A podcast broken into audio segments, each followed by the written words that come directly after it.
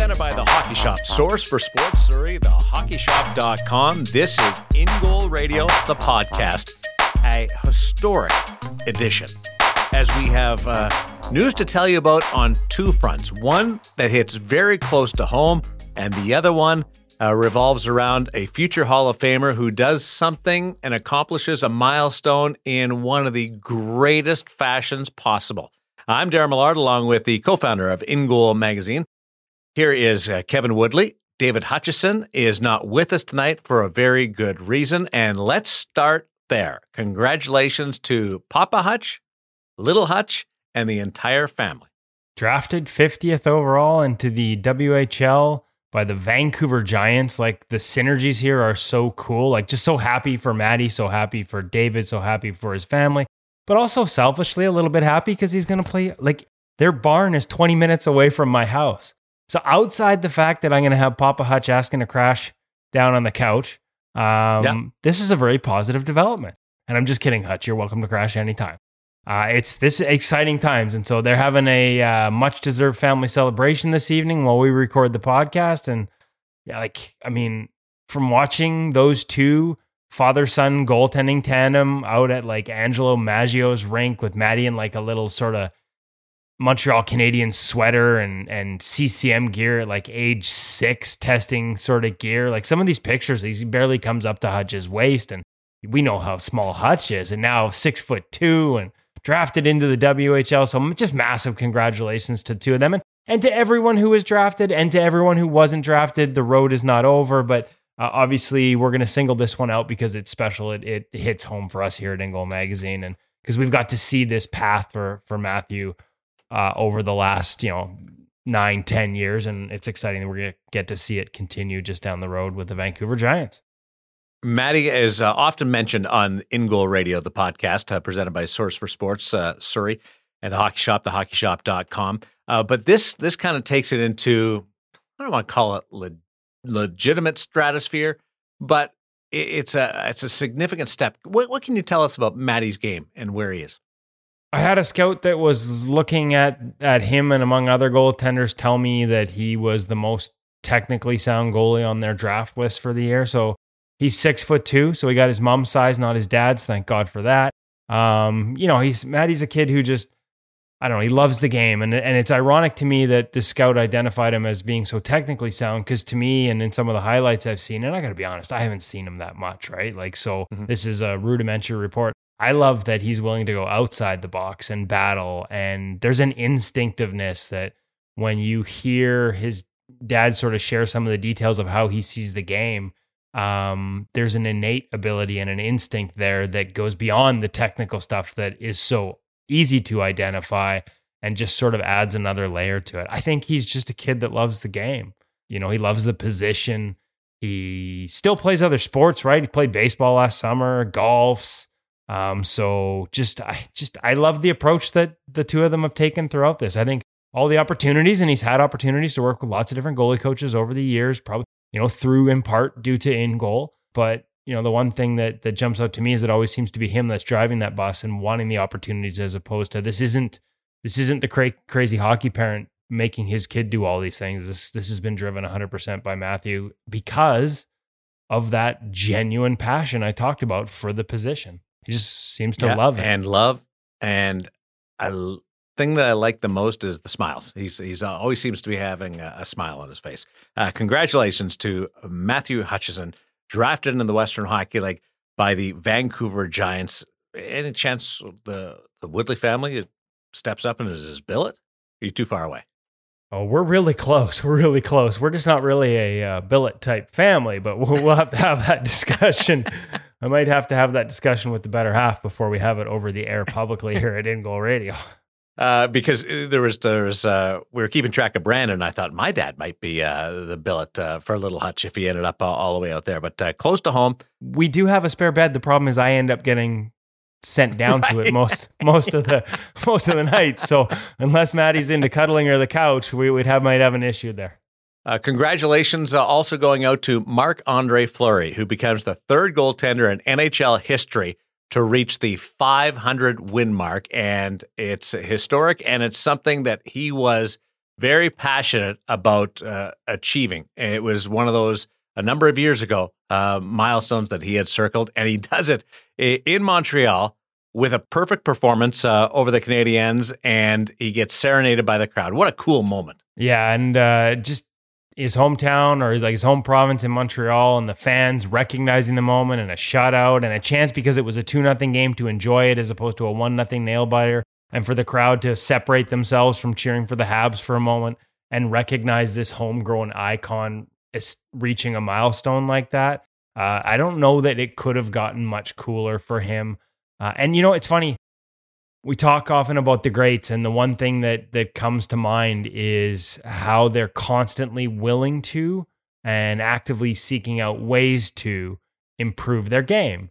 And so this was shutout number 69 for Marc Andre Fleury. He had his 68th here in Vancouver against the Canucks just a couple of weeks ago. And um, managed to talk to him a little bit after that because during his post game presser, he talked. Somebody asked him. One of the local beat reporters was doing a story clearly on Kevin Lank- Lankinen, and he asked him like, "Hey, like you got some great quotes about what a great kid he is," but then he just asked him at the end like, "Hey, anything you've learned from him?" And and I think as you hear that question, you're thinking in your mind, "Come on, like Marc Andre Fleury's about to get win number 500. What's he learning from Kevin Lankinen?" But he's he's like, "No, no, yeah, there's a couple things." And he talked about post play, and then he goes, I, I I don't want to bore you guys with the details. And I'm literally sitting in the back of this sort of the scrums. It's no longer a scrum, right? You're in this Zoom room when the teams are on yeah. the road. I'm in this Zoom room and it was kind of the last question. And he was wrapping up and I don't want to go into details. And I'm like, no, no, no, Marc, Marc, like flower, details, details. And so he actually talked a little bit about it. And then uh, when he wrapped up in there, me and him stepped out in the hallway and had a longer chat. And so to, to in a nutshell, Flower's gone back to an overlap on sharp angle plays. He's squaring up in a butterfly on them rather than using RVH. He f- and he explained to me how he f- feels like in RVH he's not getting that top corner uh, over the shoulder on the short side sealed. Um, and when he uses a traditional VH, he just feels like there's a hole between his blocker and his arm with the way the stick is that he that he tends to give up goals on. So in discussions with Kevin Lankinen and and with uh, Jimmy Waite, the goaltending coach, he's started to use and has gone back to an overlap. And so it's not, not like it's a revolutionary new technique or anything, but it's just another example of a guy willing to try something new because it's working for the guy he's playing with, get comfortable with it, and put it into his game, make an adjustment as he's on his way to the Hall of Fame, still willing and still wanting to find ways to get better. And, you know, when I think of the guys like Luongo uh, and the way his game constantly evolved, like to me, that's the consistent, constant uh, amongst them all is that desire and willingness to constantly improve in a position that's always evolving. And so kudos to Flower and not just for reaching the milestone, but when you hear his approach and we know all about the smiles and his love for it, like he's not done yet, right? On the right, if if he, you know, the right team and the body holds up, Patrick was next at 551, and I fully expect him to make a charge at that. Uh, all time record is uh, Martin Brodeurs, and uh, that is uh, almost uh, untouchable at 691. It will take something special by uh, somebody, and because it's not going to be, with all due respect, uh, to uh, Marc Andre Fleury, unless like something goofy happened. But plays till he's 40, re- 41, 50, 40, 42, yeah. maybe. I, man, he's he doesn't. I'm telling you, like you've seen him, he doesn't look like he's mm-hmm. 37 mm-hmm. years old. Well, if you're going to get to 691 that's that's almost that's 200 wins, 191 you wins. Five more years at 40 wins. You need to be on a great team for five more years. Yeah, at the, yeah, yeah. 42. You're probably. I right. love the guy. I love Marc Andre. I, I do. Uh, but uh, I'm pretty comfortable in my my assessment that he's not going to get there. Hold on, phone's ringing here at the In Goal office. Offices. Is that Alan Walsh? Yeah, How exactly. dare? uh, Oh, Alan and I have uh, have had conversations before. Uh, he he can reach me directly. He's done that before too. let's uh, let's uh, swing over to, and we want to get to a couple of other stories uh, that are percolating around the goaltending world. Uh, but do want to mention that Connor LaCouvee will be our feature interview, brought to you by Sense Arena. he's a Vancouver Island guy.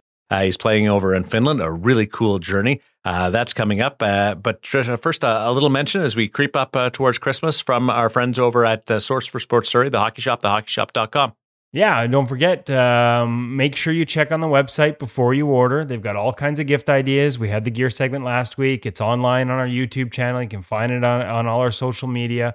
Uh, looking at sort of a t- you know nice little top 10 quick 10 gift items uh, that you can get from cam again shipping has been a bit of a challenge at times here in the lower mainland because of the flooding that sort of cut off vancouver from the rest of the world but they've found ways for the most part to get it out. Just make sure you double check before you order that you're going to get it and get it in time under the tree. And so, no better place to get your Christmas gift uh, than at the hockey shop, thehockeyshop.com. You name it, whether it's you know a twenty dollar accessory, uh, repair work for your mask, um, a goalie block to help keep a stinger away from the finger, uh, a stick, or a complete set of pads and gloves. They've got you covered whether it's brand new and the latest or something that's uh, a couple years older and on sale, whether it's for you or the goalie in your life, make sure you check out the hockeyshop.com for all your gift ideas.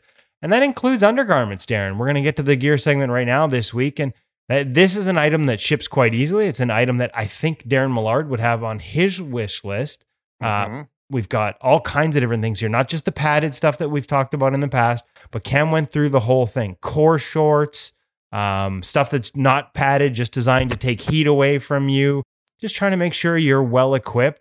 We've all gotten Christmas socks, right? Like, you know, sometimes yes. we get the pajamas, like that's a stock gift. If you've got a goalie in your life and you're looking for a gift item, and like forget just forget the pajamas, get them a proper set of goalie undergarments. Cam's going to walk us through a few of the best options this week on the gear segment live from the Hockey Shop, source for sports. Check it out at thehockeyshop.com. Here's Cam.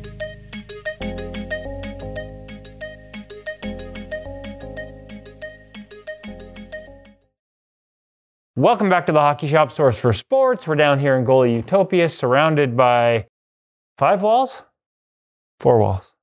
I mean, hey, you're down here just as much as me now. Counting's an issue.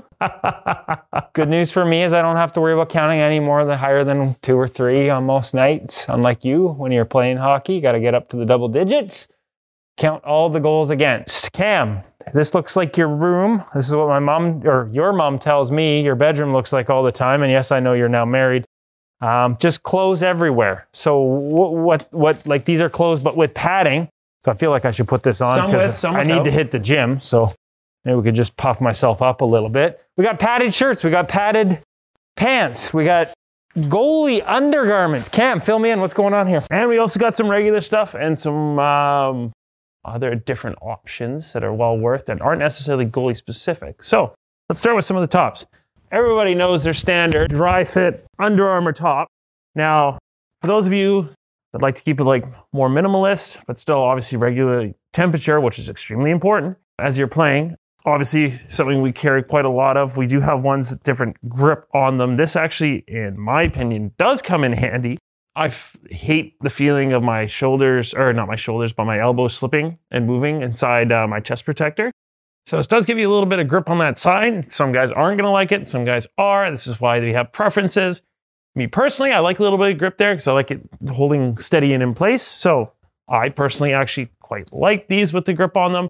Again, another option, one more non goalie specific one that I like to cover is actually these Bauer turtleneck ones with the BNQ neck guard in the upper portion. So that's cut proof? That is cut proof. So why this is important is for myself, I wear an uncertified neck guard, so a non BNQ neck guard, but I still want the skate protection. So I actually personally do wear one of these. This gives me that skate cut, but I also still get a standard neck guard because I don't like that feeling of something really tight choking me around my neck. So um, I wear this a little bit loose. I wear my neck guard even looser, but I still have all that skate protection. Yeah. Now, with that underneath, do you also wear a padded shirt on top of it, or have you got enough natural padding? Me personally, I do not. Folks, he didn't even see that. He didn't even did he right over his head with that shot. No, I just gloss right over your stupid jokes now. Okay, so for those of us who do like a little padding, um, oh, oh, we got one more before. Are you no, going to no, show no, the no. court? Okay, we're into the padded we're shirts still now. in the padded shirts. Now, what have I got here? I got the CCM model. Just looks like a lot of traditional foam, like sort of standard foams, but laid up in a way that's going to puff me out a little bit and give me a little nice rib protection, shoulder some chest area, protection, shoulder, ribs, upper breastplate. Um, if your chest is starting to wear a little bit thin, uh, a little bit older, or you are looking for a little bit of a beef up, we've actually got three options for you. Kevin's holding the CCM. I have the Vaughn SLR padded. Obviously, a bit of a different shape to each one. This I'll is have one more with the, the V9. Vaughn Velocity. This one, these ones I find like again, much like a CCM. This is just a traditional foam. Like it's not, you know, it's not. We'll see in the Bauers later. They've got a proprietary foam in there. But when I see a lot of guys wearing this in the NHL, what I notice is they like this is not just an added layer of protection. This is an added layer of bulk. Like it sort of makes your chest like it it fits and sort of sits loose and big. And I would imagine would make your chest protector sort of sit that much higher and away from you, which does add protection on its own because you're introducing that sort of extra layer of air. The air gap is a real thing. It- it's important. If we shrink wrap goalies' chest protectors, you're going to feel more shots. And at a time when I see the NHL trying to make those tighter and tighter, I see a lot of guys using something like this to sort of give themselves that extra cushion. Exactly. Uh, you know what? And again, you called it out. There is more so a different aspect of looking at it. Again, I'm strictly looking at it more of a protection base. But yeah, if you're looking to gain a, a little bit of advantage, puff up that chest, puff up that shoulders a little bit more. Hey, here's a great option. One quick note with the Vaughn V9, all of those pads are removable and you can replace them, change them, move them around, double beef up an area if you really wanted to. That's something specific to just that protection piece. It- Um, not something on the SLR, not something on the other ones. And a good look at the foam inside, sort of you just, you know, um, traditional foams. Like it's gonna, it's gonna, it's gonna provide you with a layer of protection. Uh, a little more breathable because it's, it, you know, it's got, it's holy It's I bless you. Christmas One time. We're gonna, more. we're gonna, More. we're gonna leave that one for Cam to put back together later. Perfect. I, I did. Sorry, I said three, but we do have four. I kind of figure we're saving the best for last. This is my personal bias. Um, I like you, the. you got one of those. That's I, what you. I do. I got the pants as well. I like the Poron. I just find that from a protection standpoint, having that impact absorbing foam, same type of thing, same type of material you'll find in a lot of your more expensive, higher end cell phone cases. It's just another layer of protection. Um, not as much of Did you just compare yourself to a high-end cell phone case? He's that padded up and protected, folks. Look for Kevin to protect your iPhone. So, anyways, as I was saying, um, maybe not as much padding as some of the other models. Certainly not as much as the the Vaughn, uh, not as much as the CCM in terms of the areas. I would love to see a little more sort of in the front underneath that throat. Uh, but this is the one I trust. It's got nice protection on the ribs and just just feel like it just feel a lot safer in this thing. Here's where minimalism still actually helps and works well uh, in this situation. Again, if you're not looking for that extra bulk, but you still want that protection stand piece, don't go further than that Bauer Elite padded shirt. Pants. Again, as I said before, you do have your still standard Under Armour one if you do want to keep it, you know, minimalist. However, there are things that definitely key into the goalie that aren't necessarily goalie specific. I picked up these Bauer core shorts, uh, well, core pants the technology was something you actually saw in Under Armour, and then as an independent brand, and now Bauer's brought them on um, and brought them into their protective or undergear lineup. Tight compression, especially focused on the groin area in particular, uh, really providing some extra support as you're moving around. This is very key, especially for goalies. You see a lot of those groin injuries and things like that by hyperextension. Having that tight wraparound compression really helps to cradle that muscle and help to stop it from hyperextending and creating those injuries. I, I didn't realize that Bauer had invested in that technology. I got to be honest. I still have an original pair of core shorts when it was just the core shorts brand, even before Under Armour had their version of it or purchased the rights to it.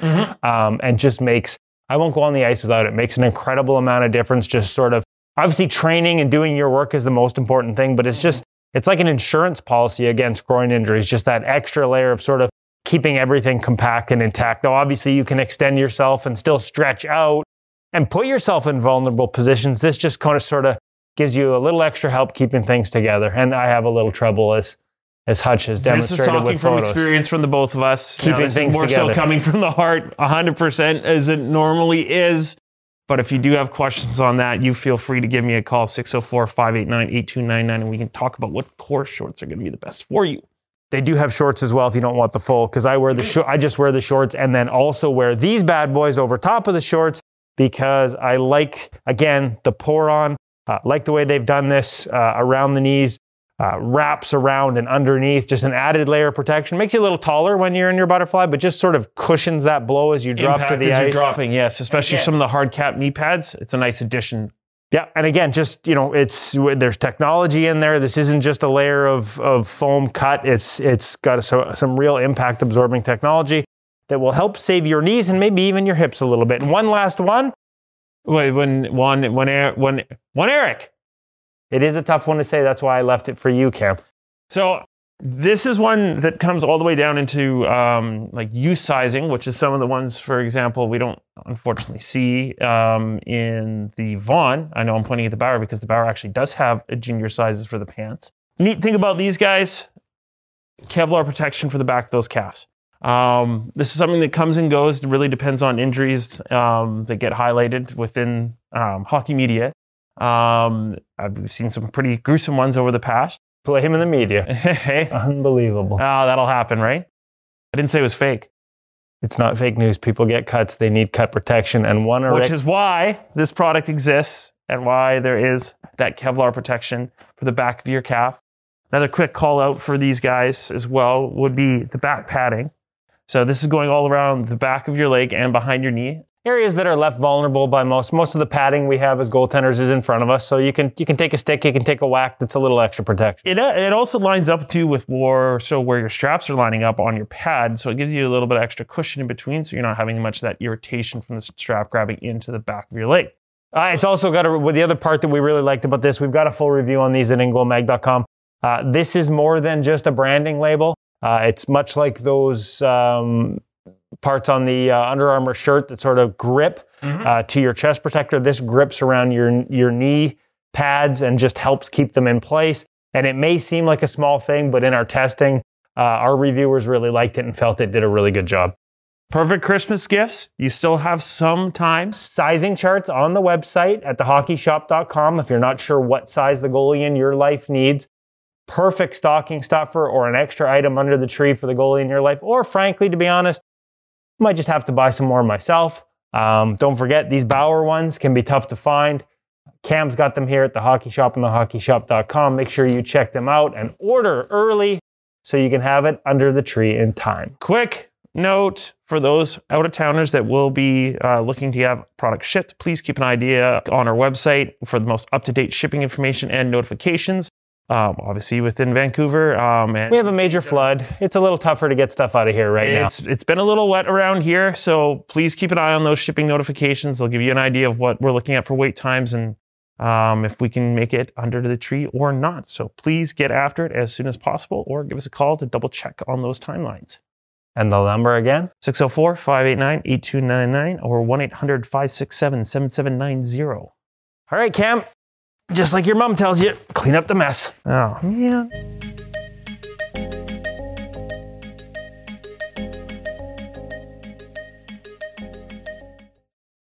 I I've never used the padded uh, undergarment.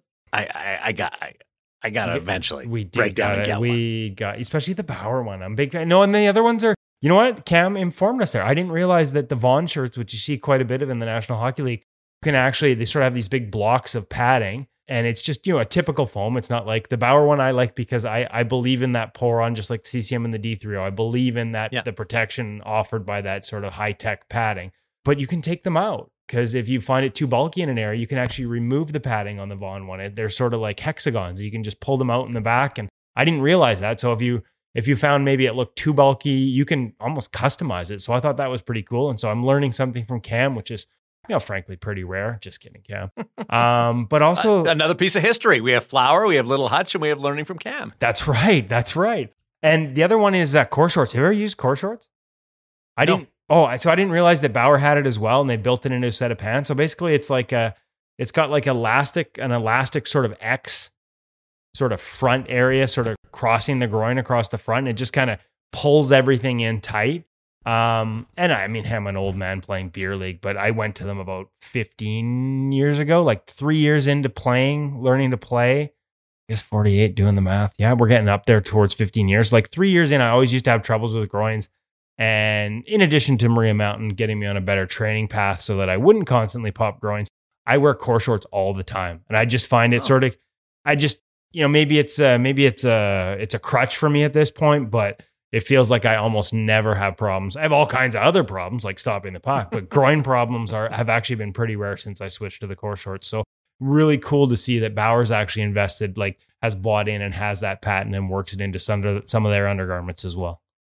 So one reason why I've resisted on the padded shirt uh, is because I'm worried, like after washing it 20 times, 30 times, does it break down? Does it come out like that? That that's the the kind of thing that I well I think about. Well, so okay, so for the Bauer one, I had my last set, and it's gotten better with time in terms of the you know wash and care instructions and how durable it is. My last one lasted about I want to say over three years before. Oh wow, the, oh, that's the little, good. The little Poron pad started to sort of come apart in sections. The key though is like if you want it to last with that one, is you wash it inside out, so the padding's all on the inside in cold Ooh, water, okay. and then you hang dry it. And the but the re- the truth and the reality is it hang dries really quickly because it's it's it's a wicking material, right? These are Designed to do that. yeah, Yeah. they're designed to pull water away from you, and so they dry. You know, in a matter of like like everyone, I've forgotten to wash my gear right away and be like, oh crap, I got to leave for the rink in half an hour. Quick wash cycle, and like twenty minutes later, you can put it on and it's fairly dry. So.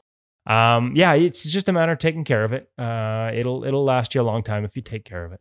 You got me sold. Uh, does Tuukka Rask wear one of those padded shirts? I think he does, doesn't he? Tuukka, I believe Tuukka does, and I believe he also his is customized. He has actually had it, the the a section of the Poron added to the wrist area of his chest protector.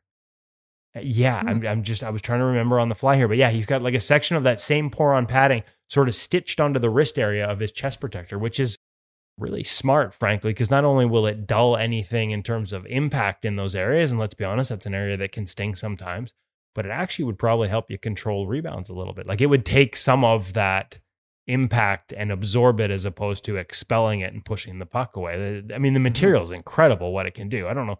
Thin layer is not going to completely kill a rebound, but it's going to come. It's going to kill it more than without. Well, Tuukka's uh, ruining the e-bug thing for everybody because he's just he's he's too good.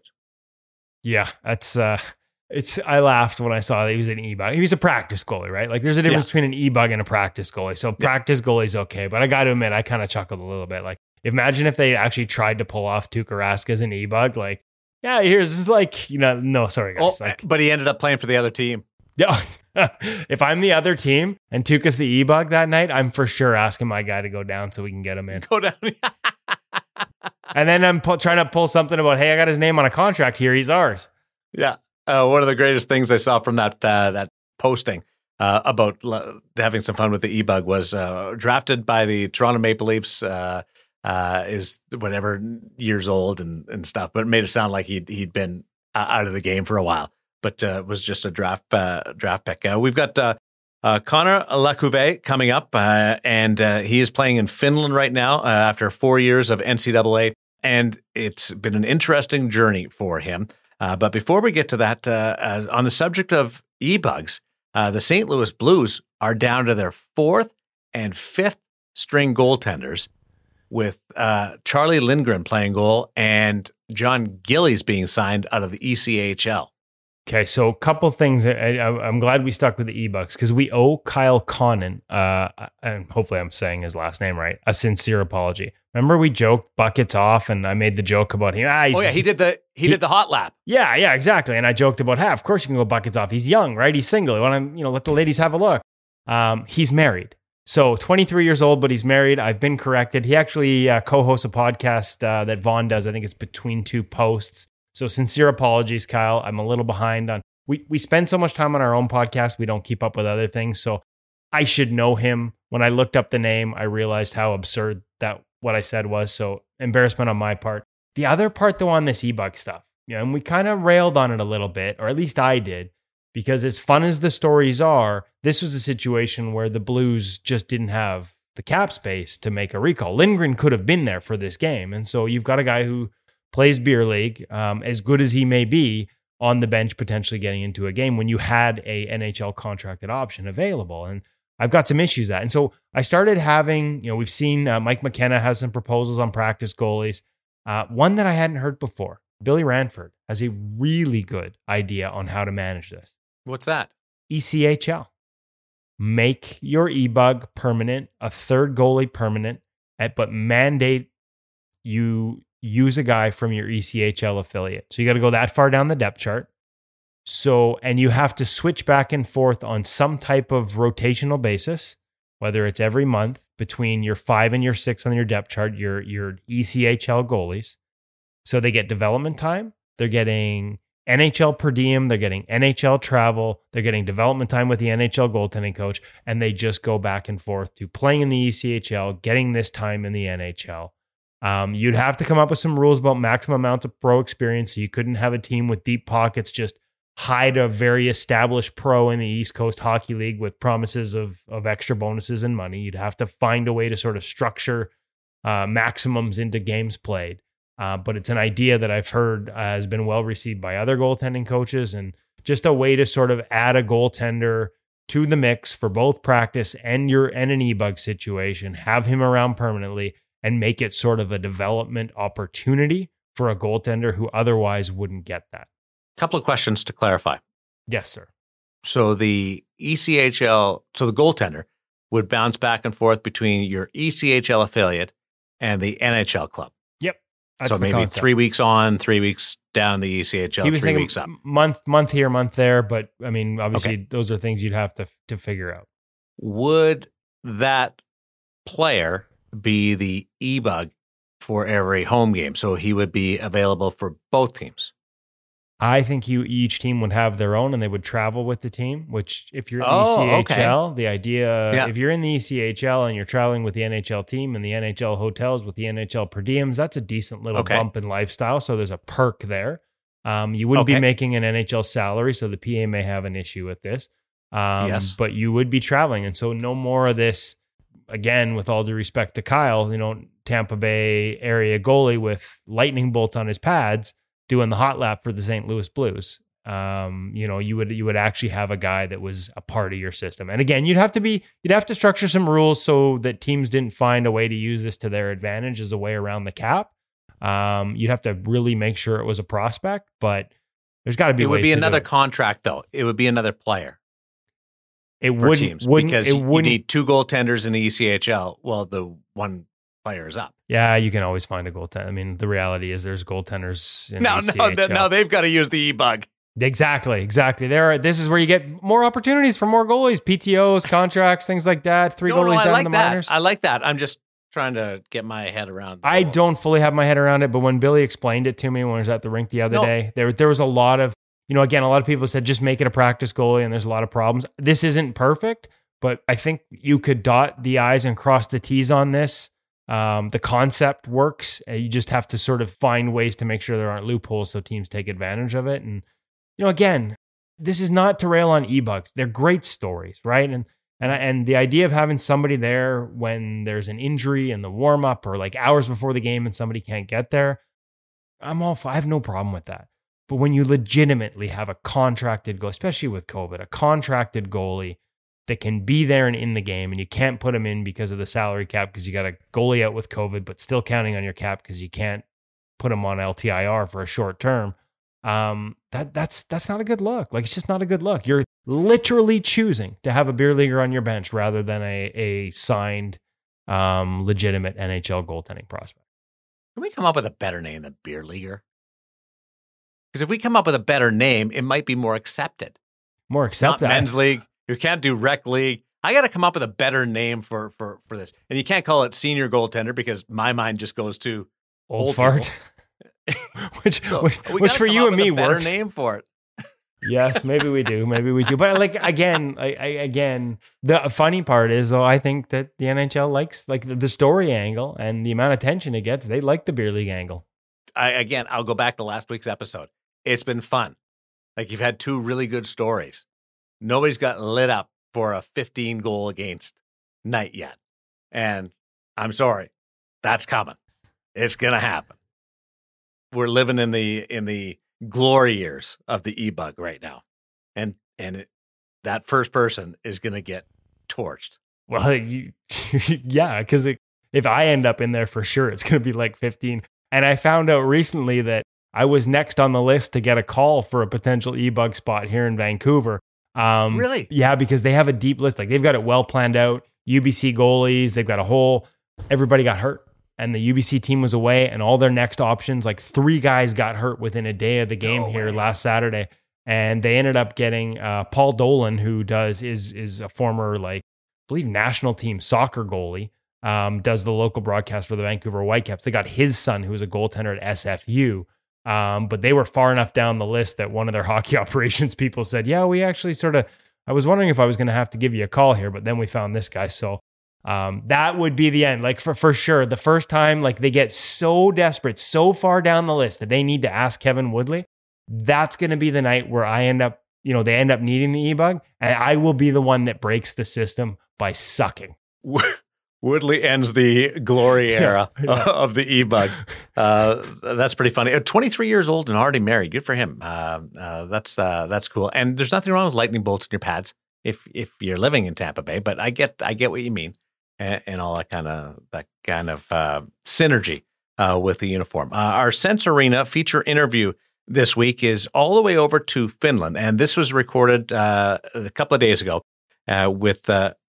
David Hutchison uh, doing this before he uh, stepped aside and focused on the Western Hockey League draft with uh, with young Maddie. But it's uh, somebody that's very close to him uh, and the family. And uh, Connor LaCouvee is from Vancouver Island, and he's right now playing in the Finnish Elite League.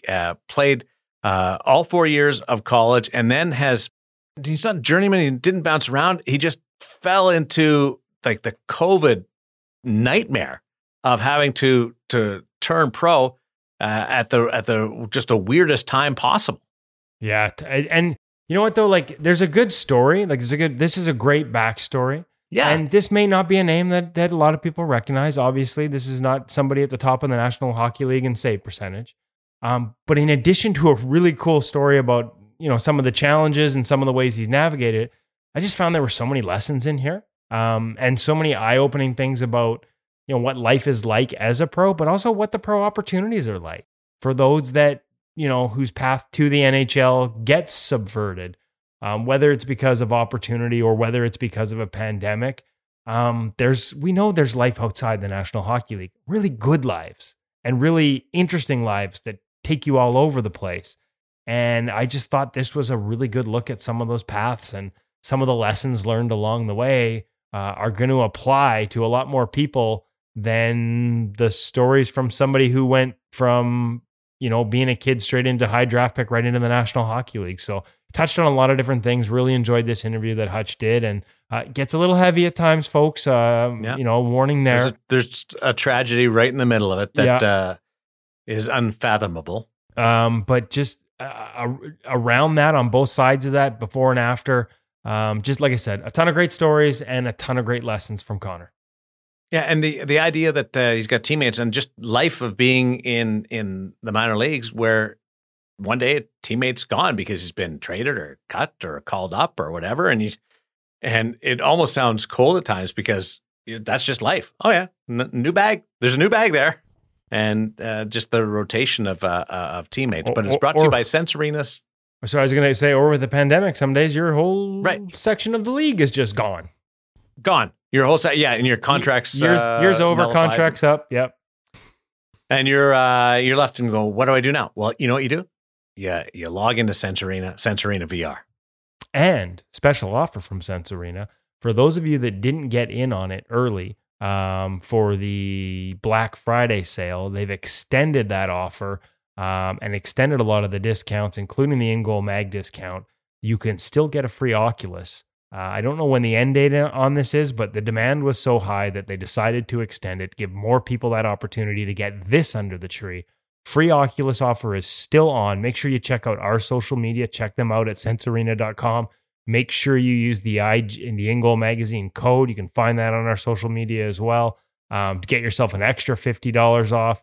We've talked so much over the years about uh, as a training tool, uh, and now you can get it continuing from the Black Friday sale uh, at basically the best price we've ever seen. The free Oculus 2 headset.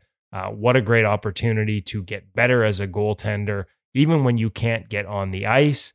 Uh, it's never been cheaper. And if whether, again, much like the hockey shop, whether it's for you, you want to gift it to yourself for Christmas or for the goalie in your life, I actually can't think of a much better present than Sense Arena. It would No. top it would top my list. Uh, I love it. Uh, I use it, and it's uh, amazing. And uh, you can uh, just uh, have some fun with it, or you can really get right into the nitty gritty and challenge yourself and and see how much it can help you on the ice. But it's it's a cool activity, just to almost work out in while you while you go through it. As as you listen to this interview. Uh, maybe just uh, if you've got your phone or your computer handy, uh, just uh, do a search at Elite Prospects, whatever site that you use for career statistics. But uh, Connor LaCouvee uh, is just a, a cool story, and you'll get a, be able to look at the journey on your screen as you listen to this conversation.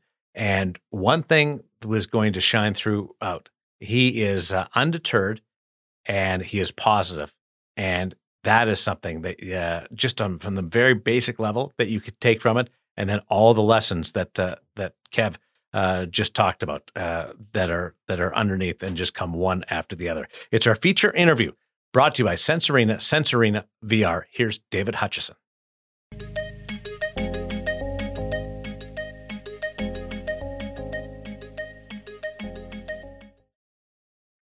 Today, we're pleased to welcome fourth year pro Connor LaCouvee to In Goal Radio. Uh, we first met Connor as a youngster in the BCHL, and since then, he's gone on to an NCAA career with uh, Boston and Minnesota Mankato. And now he's in his fourth year as a pro, currently off to what I would say is a memorable start in the Finnish Liiga, where he sports a 1.01 goals against average and 956 save percentage as we're recording today in late November. And uh, Connor, welcome to In Goal. Thanks for joining us today. Yeah, thanks so much, Hutch. Excited to be here, man. Really excited. Yeah, glad we could finally do this. What I thought we could talk about is, you know, for every Carey Price or Spencer Knight who rises through just those traditional development paths on the road to the NHL, like it's a, you know, a one way highway, there's dozens of of young goalies like yourself who are pushing for that road to the NHL. They're building a great professional career, but the past maybe a little bit more winding, a little bit different challenges, but you know, all the same goal. So maybe we can sort of peel back the curtain on that a bit today and and describe for people what your journey's been like and and maybe along the way we can learn a few things from you. For sure. Let's get to it. Let's get to it. So wh- uh, let's just start where we do with so many people. Where'd you get your start? Uh, I think it was that hockey hotbed of Qualicum Beach, British Columbia, probably known more as a retirement community, I'd say. But uh, wh- where'd you get started and how'd you end up uh, getting into junior hockey? Yeah, I played just minor hockey in Oceanside um, up until midget. And then I went to uh, Athol Murray College of Notre Dame. Yep. So I went there out in Saskatchewan, Wilcox, for uh, three years, my grade 10, 11, 12 years, where I played um, on the second, like the double A team my first year. And then uh, on the top triple A team, my grade 11 and 12 year. Yeah, and an amazing history of of hockey there at Notre Dame for sure. So in, in many respects, sort of a traditional route, I guess you started on at that point. And then you went BCHL, the British Columbia Hockey League. That's Junior A um, for people on the West Coast. If you're if you're not from the West Coast, it's sort of I would say the top route on the West Coast of Canada to get into the NCAA, at least in terms of the number of players who move there. Was the NCAA always your goal when you're at Notre Dame? Did you always think that school is the way that you wanted to go, or or were you still open to what you might do when you were there? Uh, yeah, I was I was definitely leaning towards going uh, going to school. I think it was big for my my parents for me to get an education. I think it would be, um, you know, I think it's the best of both worlds if you can go to uh, to a school, get some of it paid for, and go play like great hockey out there, and just have a really cool, really cool experience. And so, so Notre Dame to the BCHL, uh, Yeah. two year career there. How was that for you? I think, but three different teams in two years. That's a that's a very junior hockey experience. Yeah, yeah, exactly. I think I it was interesting. I started with uh, with Nanaimo. I don't think I played. Oh, I didn't even know about that one. Yeah, Yeah, I don't, I don't, I didn't play any games with them. I was um, there for a couple, like almost a month or so. But um, there was that rule in the BCHL where you need a 16 year, a 17 year old guy. Right. So I was, I was taken as like the backup goalie that year. But um, I think we had one younger guy end up going to the WHL. So with that, then I kind of got bounced out. And then I went, I ended up playing junior B a bit in Victoria. And I went, then after that, I played well and went to uh, Cowichan the Capitals. Right, which is where we And um, yeah. yeah, enjoy enjoy my time there. It was a bit of a it was a, definitely an interesting season for my first year of juniors. I think we had um, I think we had like our head coach, GM, like everyone kind of end up getting fired or getting released or kind of leaving. A lot of moving parts, and um, I think the team ended up getting sold at the end of the year, switched ownerships.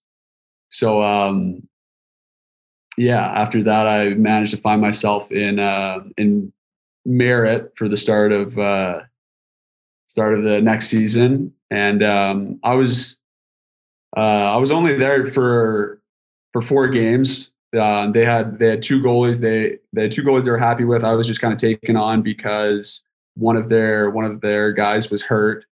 So I, I went out there, played four games, played well, and then um, got an opportunity from Port Alberni and um, played well in Alberni Valley. There had a great time and ended up getting a scholarship to Boston. Yeah, and that's uh, and congrats on that. That's great. That's actually for a lot of guys that's pretty quick. Two years in the league, and then you pick up your NCAA scholarship. Because I know a lot of the college teams want you to get that full experience through junior, get a little older, a little bit bit bigger and stronger. Uh, so how did that work? Like, how did you first get contacted by Boston, or did you reach out to them? So my my last year in the BCHL, what 19 year old year, turning 20. Um, I was playing I was playing pretty well, but it was kind of near the end of near the end of the year, and most teams uh, do a lot of like commitments uh, in the beginning of the year. So I was uh, I was kind of talking to a couple couple different teams, um, like the Alaskas, uh, UConn, Ferris State, and kind of one day, just out of the blue, Boston University had called me and said they uh, needed a goalie for next season, and uh, yeah, it was incredible opportunity. Um, yeah, I was very very excited. You know, I wasn't sure if it was going to pan out, but fortunately it did, and it was uh, an incredible experience. Yeah, three years at a, a another famed program. I, I don't want to be- belabor it too much, but what is that process like of finding a university? Because I think we probably have a lot of parents listening right now that that worry. You know, I need just the right advisor who can open all these doors for me, or I'd better be sending letters out to every school that I'm interested in. Uh, do they just come knocking? What was your experience like? Yeah, that's a that's a good question. Um, I never had uh, I never had a family advisor or anything like that. I was just kind of contacted by them. I feel like how a lot of it works out is that once kind of like one school takes notice of you or starts talking to you, then um, more and more schools kind of start to take notice and start right. to look at look into you and check some references. But uh, I, yeah, I don't really have any experience with the family advisor. Yep. I think um, for myself and my family, it was like obviously checking out the like where I was going to school, like you know, was I living in a city or living, you know, an urban area, like off, you know, kind of in a, what do you want to call it, college town? Yep. Kind of, you know, checking if that's, if you, first of all, you got to check if that's the right fit. You got to check like the pro, the actual like academic programs, if you know, if you're serious about school, if they have the right programs, like, and then if obviously the hockey too, like you have to check, you know, who they have for, as a goalie, you know, who they have currently in net? You're going to be brought in just as backup goalie? Are you going to be brought in as the starter? Are you going to be brought in as like 50 50 guy to compete? And um, I think that's like a, a big thing wherever you go, especially college, because usually it is a four year commitment, kind of, you know, taking into account who they have as their number one so far, where they kind of see you, you and what's that transition like uh, from junior hockey to the NCAA? How do you compare those two experiences? Yeah, I think uh, I think the BCHL does a great job in preparing like all its players for college hockey. Um, obviously, I had I had graduated two years prior, so I'd been out of school for like two years. So going back to school, that's uh, that's a bit of a different experience. yeah. um, but Boston University was awesome. They had a whole bunch of educational advisors to help us out, student athlete advisors to kind of help us plan our courses and make sure we're taking like the right course load and not kind of overloading, you know, your first year and figuring out like some professors that guys have like enjoyed in the past and like is lenient with your travel schedule and with your hockey schedule. Experience, yeah. Yeah, but um, you know, I think I was like I felt very prepared coming in from the BCHL. I think like that league is an awesome league, and it really prepared me like on the ice for everything that I would, almost everything that I would see in you know college hockey. Can you compare that hockey experience, whether it's your day to day experience or the the game itself?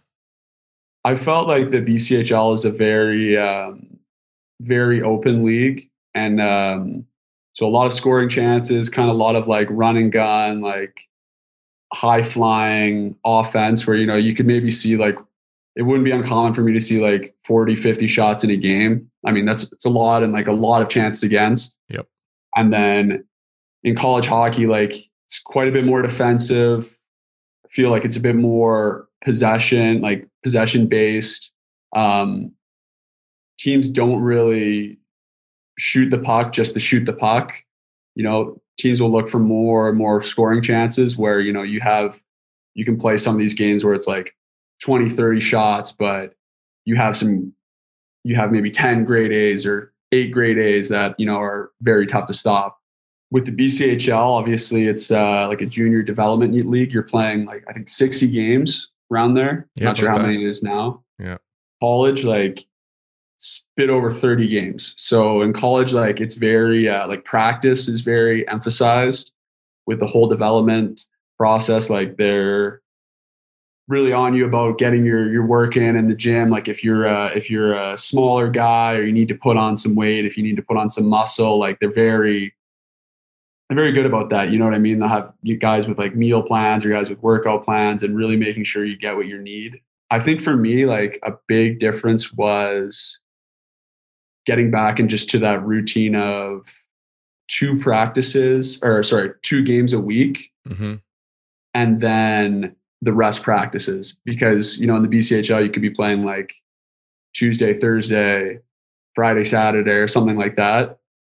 And so it's a lot more based upon the games than the actual practices.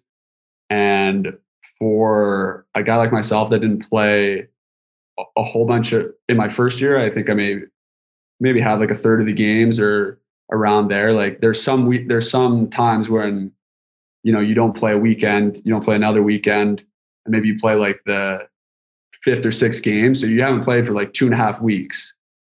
So like going back, I think just being able like I would try and have a better emphasis of like practicing how I played Right. because I think, you know, as you know, a somewhat young kid going to college and enjoying his life, like sometimes you don't you, you don't think practice is the most important thing, right? You know, you got other things on your mind. So But it's your game. yeah, exactly. And it's so and it is so important. And just being able to kind of have that mindset of like, this is my this is my job this my job, Yeah. what I like to do, and you know, being very present at the rink for those, you know, three, four hours that you're there. how do you take control of that experience? I mean, you're you're going now to what you've described as a very different in-game experience.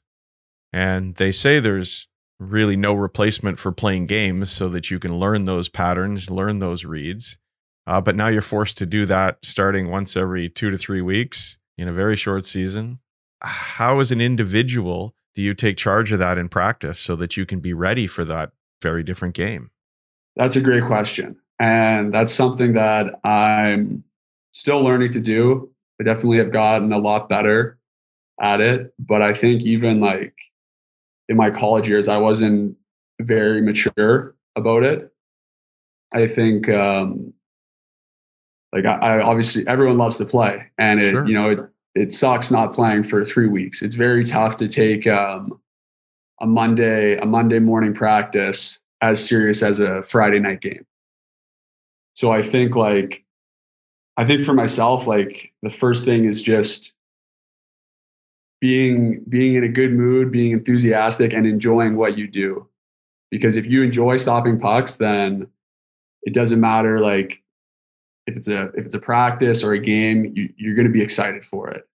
And I think like trying to focus more on myself and what my game needed and what I could improve every day on was a big um, was a big factor in like keeping my head in it, keeping my practice habits good. Because I think once you start to, oh, I, I haven't played in two weeks. Oh, like, am I going to get a game in? Like, this, our other goalie's playing really well. Like, do I even know if I'm going to? Once you start having all these questions and start like attributing your development to like external factors, I think that's when you get in a, a bad spot mentally and then get in a bad spot, obviously, like physically, and then you don't play well.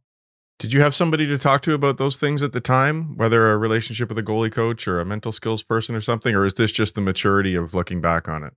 I think I, I think I would maybe have had some people, but I don't think I really dealt with it like the best the best way. I think it's a lot of um, yeah maturity and just kind of experience of it. I think ultimately like you're to have to learn that on your own. I think it would be, it would have been great if I had someone in that position. My junior year, I didn't play very much. We had uh, Jake Oettinger, who was our our starter. He came in, and um, Brian Eklund was our goalie coach. I think he's a development coach for Bingo in the American League right now, and he was great. Ran us worked uh, like worked the goalies hard. Been in that position before, and he helped me a lot just trying to keep uh keep an even keel and like get to work on like specific things. And you know even though I wasn't playing we would still get on the ice and like continue to do skill development. And that's like that was a big thing for me just keeping myself self in it and like still having fun with hockey. How much how much one-on-one time do you get with a goalie coach there? It depends. I mean like certain Eklund was there like every day yeah, I don't think he maybe missed like one practice. So we got a lot of like work together. Just how it was set up at BU, we we had ice available in the mornings. We practiced at 3 p.m., but we had ice like it was our rink, so we had ice available. So like you could skate in the morning and kind of blow off some steam or skate in the morning and like just work on some skills and like your skating and you know, I would try and do that and I think that was a good uh good like outlet for me just because you know you're kind of working on something you're positive you have that growth mindset where you know you're always trying to improve you're always you know you're still enjoying the game and that was i think that was huge. You went from your four year ncaa career straight into a pro career. I don't think everybody listening to this realizes how difficult that is. There are so many people competing for a limited number of, of jobs between the east coast league and the american league teams have guys they've drafted that they put in different places. There's not a lot of seats available. Yeah, it's it's I didn't realize like I don't think a lot of people realize how competitive even like the ECHL is now, especially as a goalie, because like most most NHL organizations have five, six goalies on an NHL contract in North America. Yep. So like if you if you do the math, you know, you got two in the NHL, two in the AHL, and usually at least one, maybe two in the ECHL. So even to play in the ECHL as like as an undrafted or like unsigned goalie is like very difficult now because of how like strong kind of the pipelines are. Again, we t- we talked about at the NHL level that experience of goalie musical chairs on free agency day and how guys have to grab a spot as quickly as they can for fear there might not be one available. Um, that trickles right down, doesn't it? You you must still today be going through that every summer. Yeah, yeah. It's um, do I go here? Yeah, it's always not, so funny. Yeah, yeah. Sorry, go yeah. ahead. No, I was just gonna say, yeah, it's spot on because I mean, for all the like all the pro goalies, obviously it's like the big dogs at the top of the NHL that uh, get signed first, and then it's just that trickle down effect. So like a lot of guys, like American League and ECHL goalies, are sometimes waiting till like August to figure out where they're playing and then you must have a few different opportunities come your way, whether it's a particular league in Europe or that East Coast league. You've got your dream path, whatever that might be.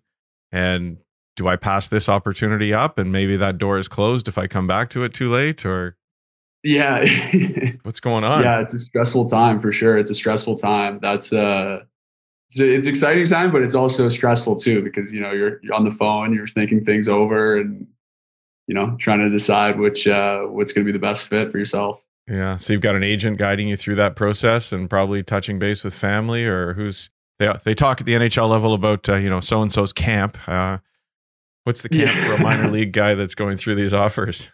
Yeah, um, I, so I have a European agent now, um, Thomas Krejci, and um, they're uh, they operate. It's called Unlimited Sports Management. Um, I've started working with him just kind of the past two years. Uh, incredible guy. He's uh, from the Czech Republic. Um, probably the hardest, like the hardest working agent I've ever I've ever met. He's just always like on the ball, texting me if I, you know, if I need anything. He's a phenomenal guy, like really cares about his players and goes above and beyond. Like telling all my buddies how, uh, you know, how great of a job he does. He's an incredible nice. guy. Um, to just just go back to the to the East Coast League again for a second. What's that like as you're chasing the dream? I mean, does the team look after you when you arrive there or are you at a level where you got to find a place to stay yourself in a hotel or something while you find out if you stick with the team what, what can you tell us about that yeah so um, all for my knowledge all echl teams have uh, provide apartments for their players provide housing for players so they will uh, they provide all like the housing for you um, whereas in the american league you need to you know, go get your own housing mm-hmm. once you get like if you get a housing letter. Okay. So you're pretty well looked after the team. You're not sleeping in the back of your car hoping for that job. No, uh, fortunately not. Although we've heard some stories from from junior hockey that aren't far off that. Um okay, so now you get your first shot uh, in the American League. How'd that come about and and what's the difference? Yeah, I uh, so I got my first shot in Utica. I was playing really well in in Maine. Um, got called up to Utica. Um, I think I think that uh, Demko was was hurt. I think he had a concussion there. So and they they had um, they had a goalie named Ivan Kulbakov who was uh, I think he was a, dra- a draft pick or maybe he was just signed by them or their American League team. But they kind of said like, hey, this is uh this is the guy we want playing right now. Like, you know, we'll bring you up and you can kind of back up and just uh, practice and, you know, see how it goes. Um, so I went to out to uh, sunny Utica, and um, well, you're from sunny British Columbia, so yeah, um, went out there for like a month, month and a half. Uh, I was yeah, just in in the I was posted up in a ho- hotel room there, the level of level of play, it's definitely uh, definitely a step up from the ECHL. I think like the biggest thing is you have you have like five players that are all a bit better than the ECHL players, but when the five players are on the ice together, it just kind of creates like a synergistic effect where it's like a lot quicker in that sense. AHL is quite a bit more systematic. Like you play, you have four lines. It's been, it's a lot like it's a bit more professional, quite a bit more professional in some cases. Obviously, like having the NHL club, like having that money and that like development money to uh, to supply you with things like you know like basic you know food and like travel, uh, more like bigger travel budgets and team expenses like that. So a lot more professional in that sense. It's a great league. It's a largely like um, developmental league. It's interesting you mentioned, you know, that the the big club dictated who was playing, and that's something else, right? We we we talked about how it's hard to find a job, especially as the undrafted guy, because of the number of guys on NHL contracts. But I think people also don't realize that the big club, to an extent, is dictating who's getting the playing time as well. Yeah, yeah. Um, from my knowledge, that like, from my knowledge, it's mostly like I could be totally wrong saying this, but uh, I've heard a lot of times it's like the NHL GM will set the AHL rosters. Obviously, they're going to be more inclined to go with um, a guy who's signed in their organization than just some random goalie who they've picked up on a PTO. Well, hardly random. You're you earned your way there, and um, kind of fun that you you get your first playing time with a team affiliated with almost your hometown NHL team, mm. and then and then you get to go from there to the Laval Rocket AHL team for the Montreal Canadiens, another another big story storybook team for a Canadian. Yeah, yeah. Laval was uh, Laval was awesome. That was a really really cool experience. It's um, incredibly run organization, uh, super passionate fan base. Um, it's just very very professional. Can't say enough good things about my time in Laval. I really enjoyed it. Yeah, obviously being uh, associated with the Canadiens, like um, their Laval is about like 30 minutes, 40 minutes away from Montreal, like very well funded team, very passionate fan base. Like it was, uh, it was a really cool experience. Super nice facilities, like all brand new. It was, uh, yeah, it was awesome. So, and we know the goalie coach there quite well, good friend of InGoals, Marco Marciano. Okay. Uh, what's you've been through a lot of goalie coaches now with all these stops in the first few years of your pro career. What's that like each time you come into a team? What's how do you build that relationship with them? Are, is everybody remaking your game? Or are you just sort of like they must they must be different experiences? But what can you tell us about that? Yeah, very uh, very different experiences. I mean, largely positive for myself, but yeah, uh, quite quite different philosophies in each each coach's each coach's perspective. I think um, at the kind of the pro level, at kind of like as well as the older you get, like I think it's less like trying to change your game, change your style, and just like work to improve and work to like increase efficiencies and like some little things as opposed to try and like re you know rebuild your game so i think like a lot of um a lot of video we did and just kind of like going over you know game tape and how is this the right save selection here? Like what happened on this goal? This is a great save here. Do you like doing this? Like, okay, I, I like this movement.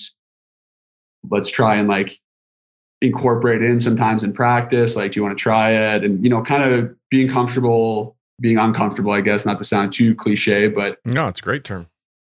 I think just being able to be like, for myself at least, trying to be like flexible with uh, different coaching philosophies, and I take it as like a blessing too because you're you're getting to you're getting to see all these different philosophies, and obviously they've worked for various different goalies, and it's just kind of you take in everything you're respectful to them obviously. But you know at the end of the day you're in the net and you kind of have to make decisions on what you what you choose to do so i think you know you learn from them and you kind of incorporate what what works best for you is there anybody along the way from a goalie coach perspective that was particularly memorable in terms of that experience?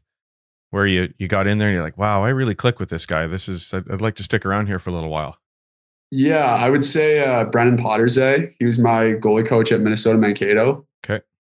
So uh, my my last year of college hockey, uh, he's just a super great guy, stellar dude. Um, great, great mind for hockey, great goalie coach. He's uh, he's actually the University of Minnesota Golden Gophers goalie coach now. Yeah, just a very, very great guy, very um, positive, easygoing, like kind of creating that like dialogue, you know, where it's not like uh, it's not like a coach telling you what to do, but it's like, hey, you know, you played really well doing like when you're playing above the blue paint here, like I think we should look into more of this. Like, how do you feel playing out here? Like, this is a good, this is good for your game.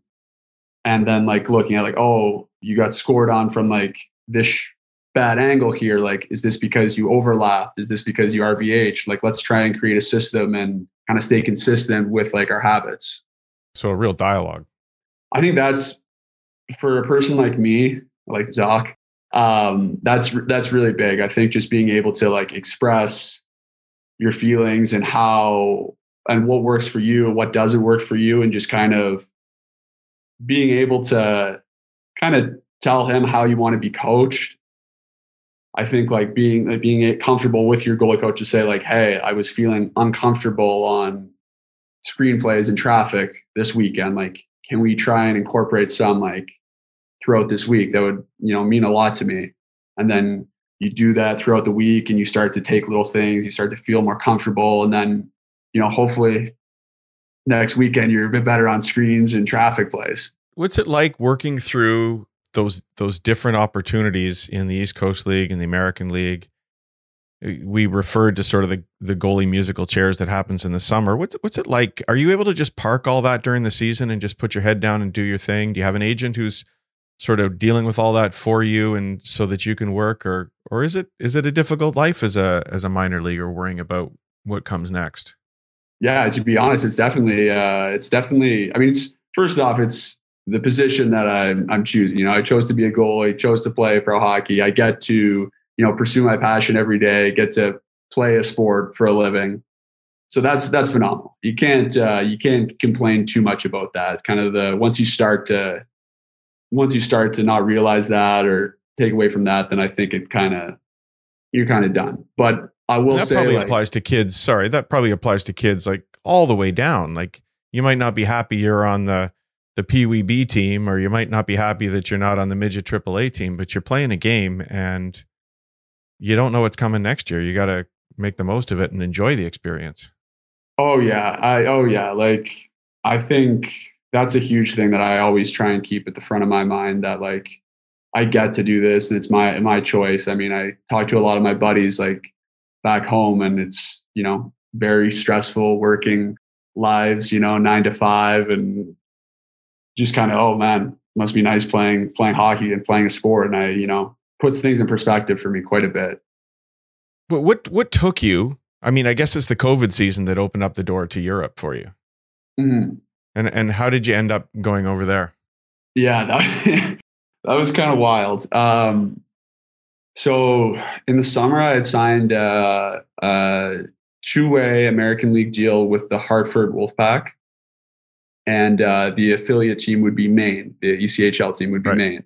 So I knew if I didn't make Hartford or wasn't called up to Hartford, I would be playing in like a very comfortable place in Maine. Uh, great guys, great organization. So I was happy with that. COVID kind of rolls around. The whole uh, Northeast division of the ECHL states that it's not going to play. Wow. So all those teams don't play for the season. At this point, I'm uh, kind of wondering, like, what does that mean for me? So you find out that I don't even know what time it is. Maybe maybe it's like October when this kind of happens. We find out that like the American League like training camp is going to start midway through December. And like it's been just kind of getting like push back, push back, push back, push back, right? And so I'm kind of like, wow, this is not looking too uh too great. I kind of ask Hartford if I'm uh like if I could go to uh Europe to maybe play a couple games or for a month or two before the HL training camp and then kind of see where I end up there. And I had a team picked out and they wouldn't they wouldn't loan me out. They wouldn't allow me to do that. So that was yeah, it was pretty yeah, it was pretty frustrating. Like they loaned out um I mean like every a lot of people were getting loaned out from like NHL clubs to go play in various European leagues. Did they give you an idea why that was, or you? Do you have? I think it was. I kind of think it was a uh, a money issue. I'm not sure exactly, but if it was a money, because they, I think they would still have to pay me my salary Hmm, playing in Europe, because like the European club wouldn't be paying it. okay. So then they wouldn't let me do that. So I asked then if I could go to a, a, another team in the ECHL because the coast was the coast was still playing, but just the Northeast Division wasn't Okay. and they wouldn't do that. They weren't authorized from the Rangers to do that for anyone.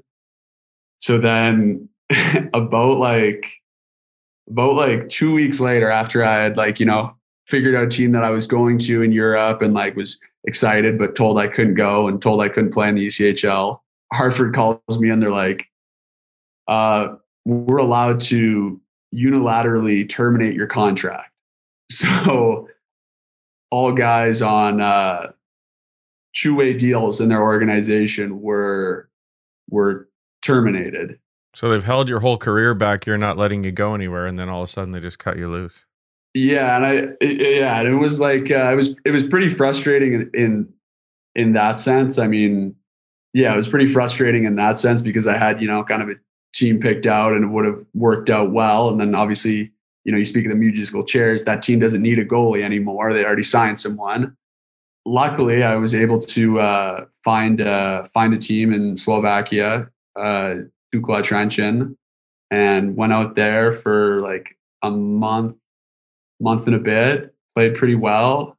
And uh, Brian Daccord for Arizona Coyotes, Stop It Goaltending, he gave me a call and said, like, you know, hey, we need to backup goalie in Tucson. Would you be interested in coming out? And yeah, I thought it was a great, great idea, great opportunity. So went out to uh, Tucson, Arizona. Did you get to know Brian before when you were in Boston?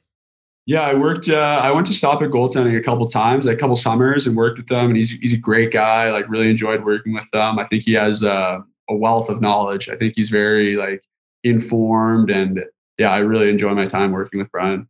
Yeah, we definitely love every conversation with him. So, uh, an American League experience again in Tucson looked like it went pretty well for you.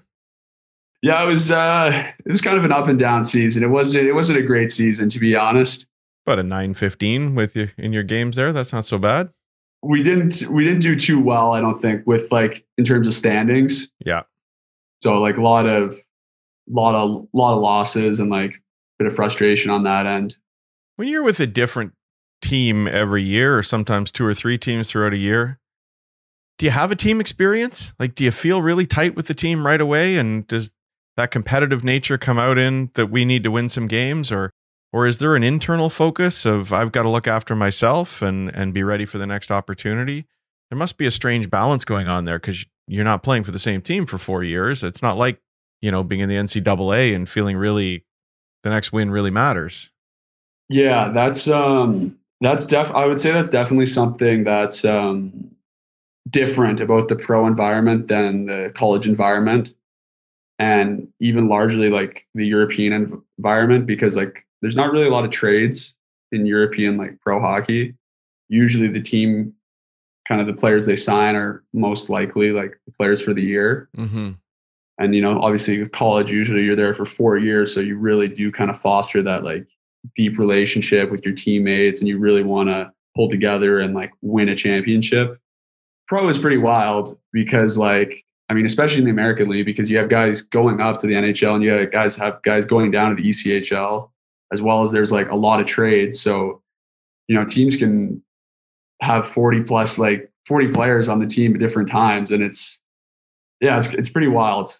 You, you obviously try and make friends and try and, uh, try and, you know, pick out the guys that you like on the team and hang out with them like outside of the rink. But it's definitely a lot different from that college environment of like, you know, you're pretty pretty close with everyone on the team and you kind of do things together. It's quite um quite a bit more clicks i would say.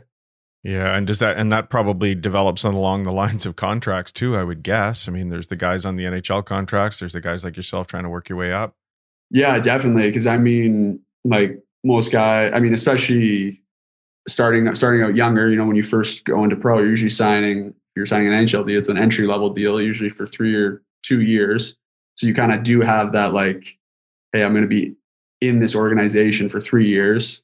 So then that like kind of flip the script for like the management perspective. It's like we have this we have this kid for three years, so we want him to play games. We want him to develop. We want to kind of nurture him and make sure he's the goalie that we believe he is.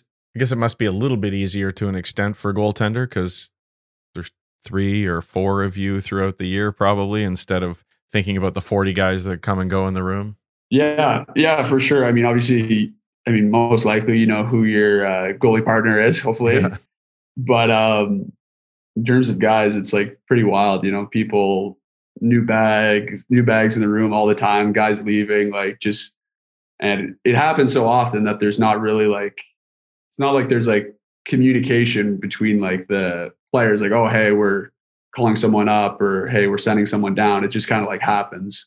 You know you show up to the rink one day and like someone's gone it's a bit like the bchl days. Yeah yeah exactly. Yeah it's um is it pretty much been been the similar experience with every team or is there an organization who manages that well? You don't have to name names but does anybody manage that process well for a team perspective? I think that i think there are i think a lot of it is like more so the the mm-hmm. guys on the team how how they kind of handle it opposed to maybe like the management and kind of like the coaching staff because obviously they like they obviously they have their say and and you know tell the guys you know we're gonna have mm-hmm. a different lineup and different players inserted but i think just like having a good group of guys and be, having them being able to be flexible in terms of like in pro like it's crazy you know you can be playing there's been a lot of times where i've been like last year in tucson there was start went from starting against Texas was supposed to start against Texas, Adin Hill got sent down and he, he played the games. I was up, I was in the stands for the, the weekend. So you go from starting goalie to third string goalie like very quickly. And like, I think it's just trying to obviously like on the individual to be like flexible and be a good guy about it and don't be, you know, bitter and not be upset and kind of bring down the team atmosphere because, you know, it is a team game after all and it means a lot to the guys to be, you know, a good a good person, not just a good goalie, whether you're playing or whether you're not. You can be ready to be a mental skills coach when you uh, when you retire. You've been through so many experiences. Well, you know, I'm, I'm learning a lot from Pete Fry. I just started working with him, so uh, there you go. Yeah, yeah. Hopefully. And Pete was kind enough to put us together, so he's he's a lot of fun and uh, and does great work. Uh, you've had quite an experience in in Europe this year. Yeah, it was uh, it's pretty wild. I um, unfortunately had a pretty tragic uh, situation with my team in Bratislava. We had, um, unfortunately, we had a teammate pass away on the ice, which, um, yeah, you never expect anything like that to happen. No, it was, uh, yeah, it was, yeah, definitely one of the toughest things I've ever had to deal with. Oh, I'm sorry. Yeah, it was. Uh, yeah, super super sad situation, and I mean to make to make matters worse, our our, our GM ended up committing suicide like two days after our player had passed away on the ice. So it was just um, tragic. Yeah, an absolute tragedy. Like it's you know you never you never think of anything like that. You never you never think anything like that would ever happen, and it's just you know it's crazy that it crazy that it did happen. I mean, they were both such great people, and you know, they're in a better place right now. But it was, uh, yeah. How do you manage that time? Is the team providing support, or you? Yeah, that was. Uh, I mean, luckily we had a great group of uh, imports, so really close group, um, really great, really great guys. So obviously, like being able to kind of talk it over with them just kind of, I guess, share in that tragedy and just kind of like try and reminisce on the, you know, the good things about Boris and Dusan and yeah, wild. Yeah, it's so good you're you're able to share. And and thanks for sharing with us because I know that's that's not easy. Uh, so out of tragedy, um, now comes something fantastic. You've you've had to make the move to Finland because the team shut down. I understand. Yeah. And now you've made the to the top league in Finland and and you're tearing it up in your first four starts. So congratulations for that. And how's it feel to be making that big step now? Yeah, it's exciting. Yeah, thank you so much. Um, yeah, Finland's a great league, uh, great organization here, really uh, historic organization. Um, enjoying enjoying the hockey, enjoying the level of professionalism about the organization, about the league. Um, working with a great goalie coach here. He's been dialing me in, and um, who's the goalie coach? Let's get a shout out here. I'm gonna I'm gonna I'm gonna butcher his last name, but his name's Ilpo. Il, I can't really say his last name. Ilpo. Uh, he's um he played he played pro in Germany for 12 years. He's the current German national coach. Okay. Yeah, so he's a he's a Finnish guy, but he played pro in Germany, got his passport there, and now he's the uh, German national goalie coach. So he'll be there for the Olympics, and he's uh, absolutely phenomenal. Very dialed in, very easygoing guy, and love working with him. Nice. What's he brought to your game? We're just kind of uh, trying to work on like some kind of some depth, depth management, and just setting those feet. Just making sure you're set before you know each shot. Depth management being quite different, I would think, in Europe with the larger surface and the more pass, pass, pass sort of game. Yeah, it is. I think um I think that's that's a kind of uh I don't want to say like a misconception that you might need to play deeper, but I okay. think it's almost in my eyes at least like I think you can maybe actually take more depth in certain situations. Oh, tell me about that. Why how's that work? I feel like I'm I'm a pretty good skater, mm-hmm. so I can usually move around the net pretty well. Obviously, you have a wider surface, but like sometimes you can if you can beat the passes in certain areas you can take more depth because because you have more time to get to your spots so like i think i think sometimes with like D to D up on the up on the blue line, like when you're looking through traffic. I mean, I feel like you can sometimes take take more depth, like an extra, you know, six inches just above your crease, just because you know if you're if you are a good enough skater, you can get across to that depth with a bit more time. And I feel like I feel like in North America, like obviously it's smaller, to take that extra step out in terms of depth wise. Like mm-hmm. I feel guys just with the smaller ice making those quicker passes and like with better shooting angles. I think that's kind of a tougher thing to do. Honestly, that's at least how I'm feeling with uh, a lot of these games here at first.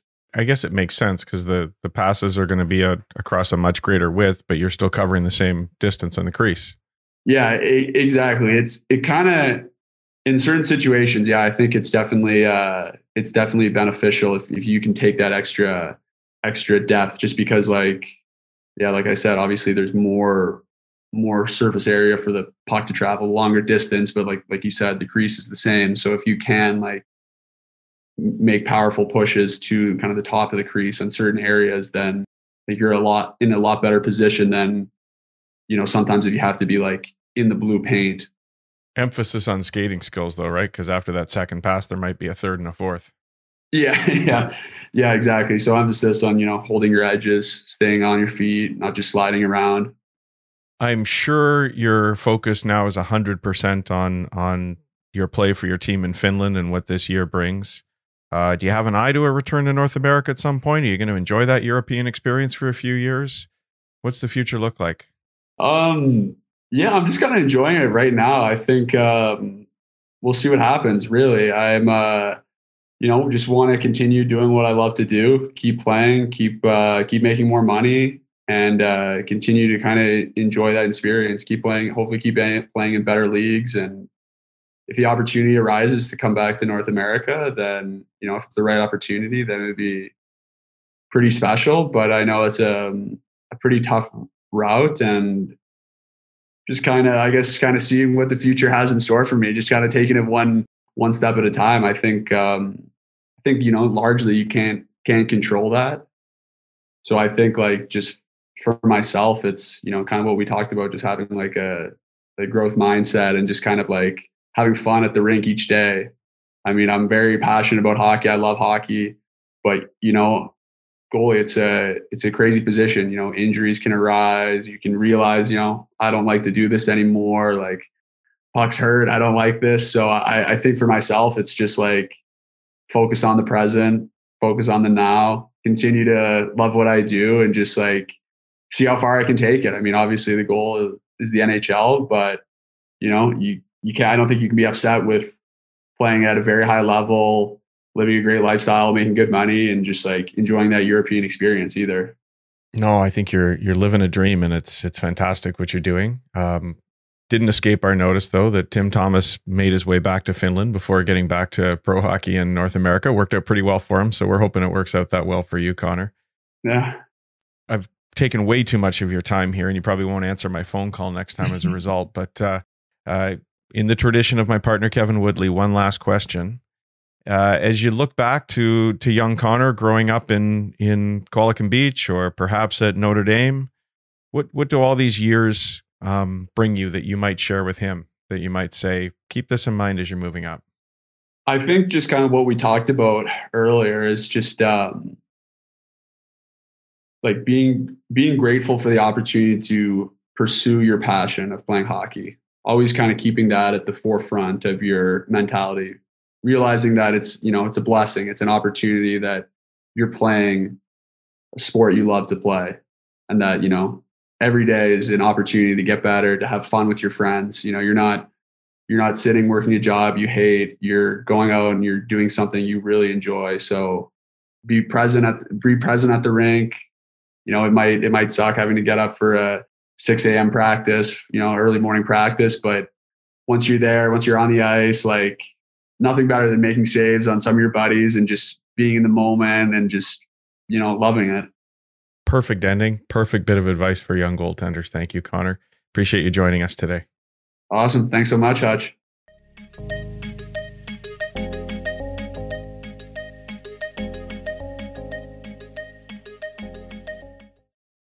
Connor, thank you.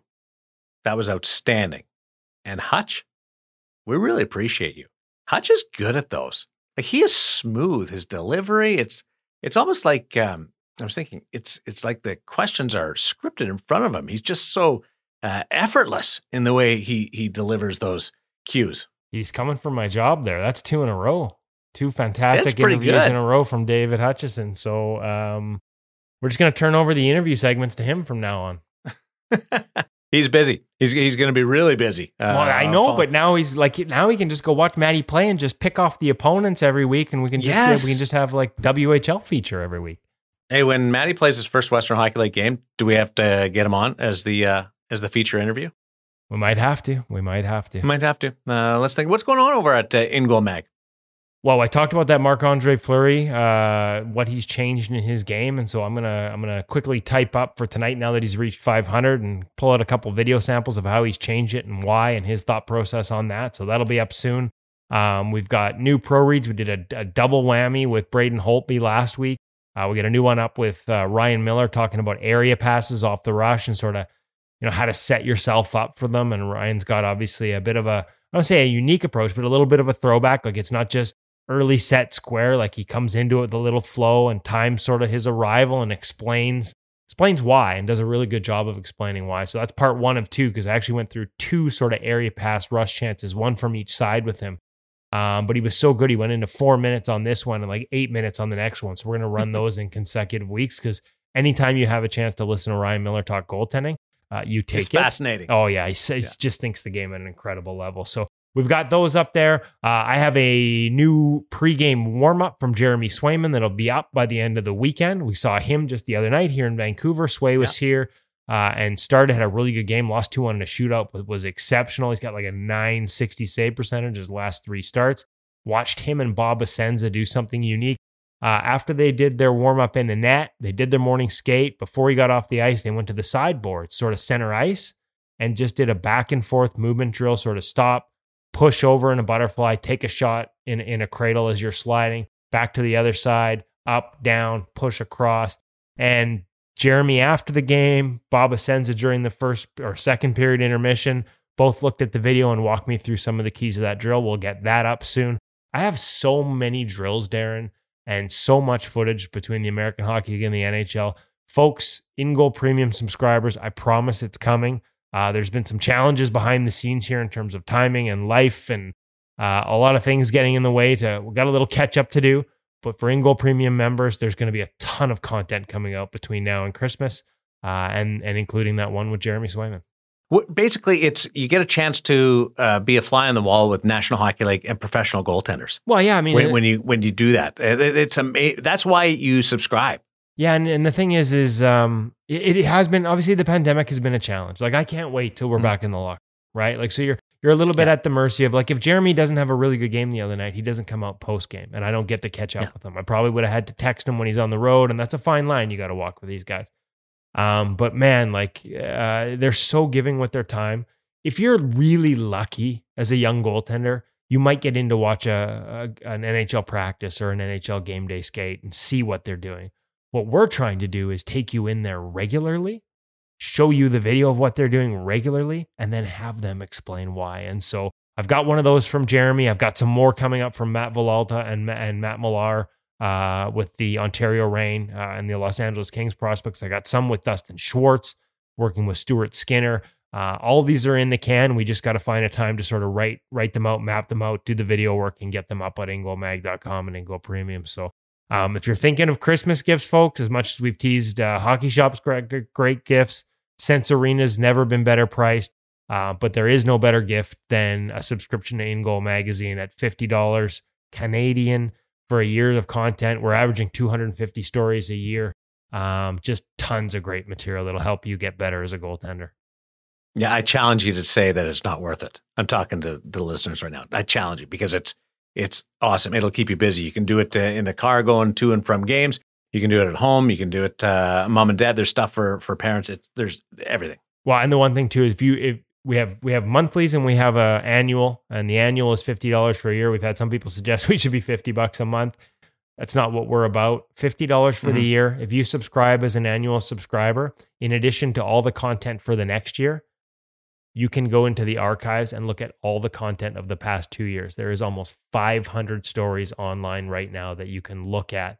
Uh, gear tips from pros, drills, um, tips, all kinds of advice from NHL goaltenders and, and beyond the NHL, but uh, focus largely Mhm. on the National Hockey League.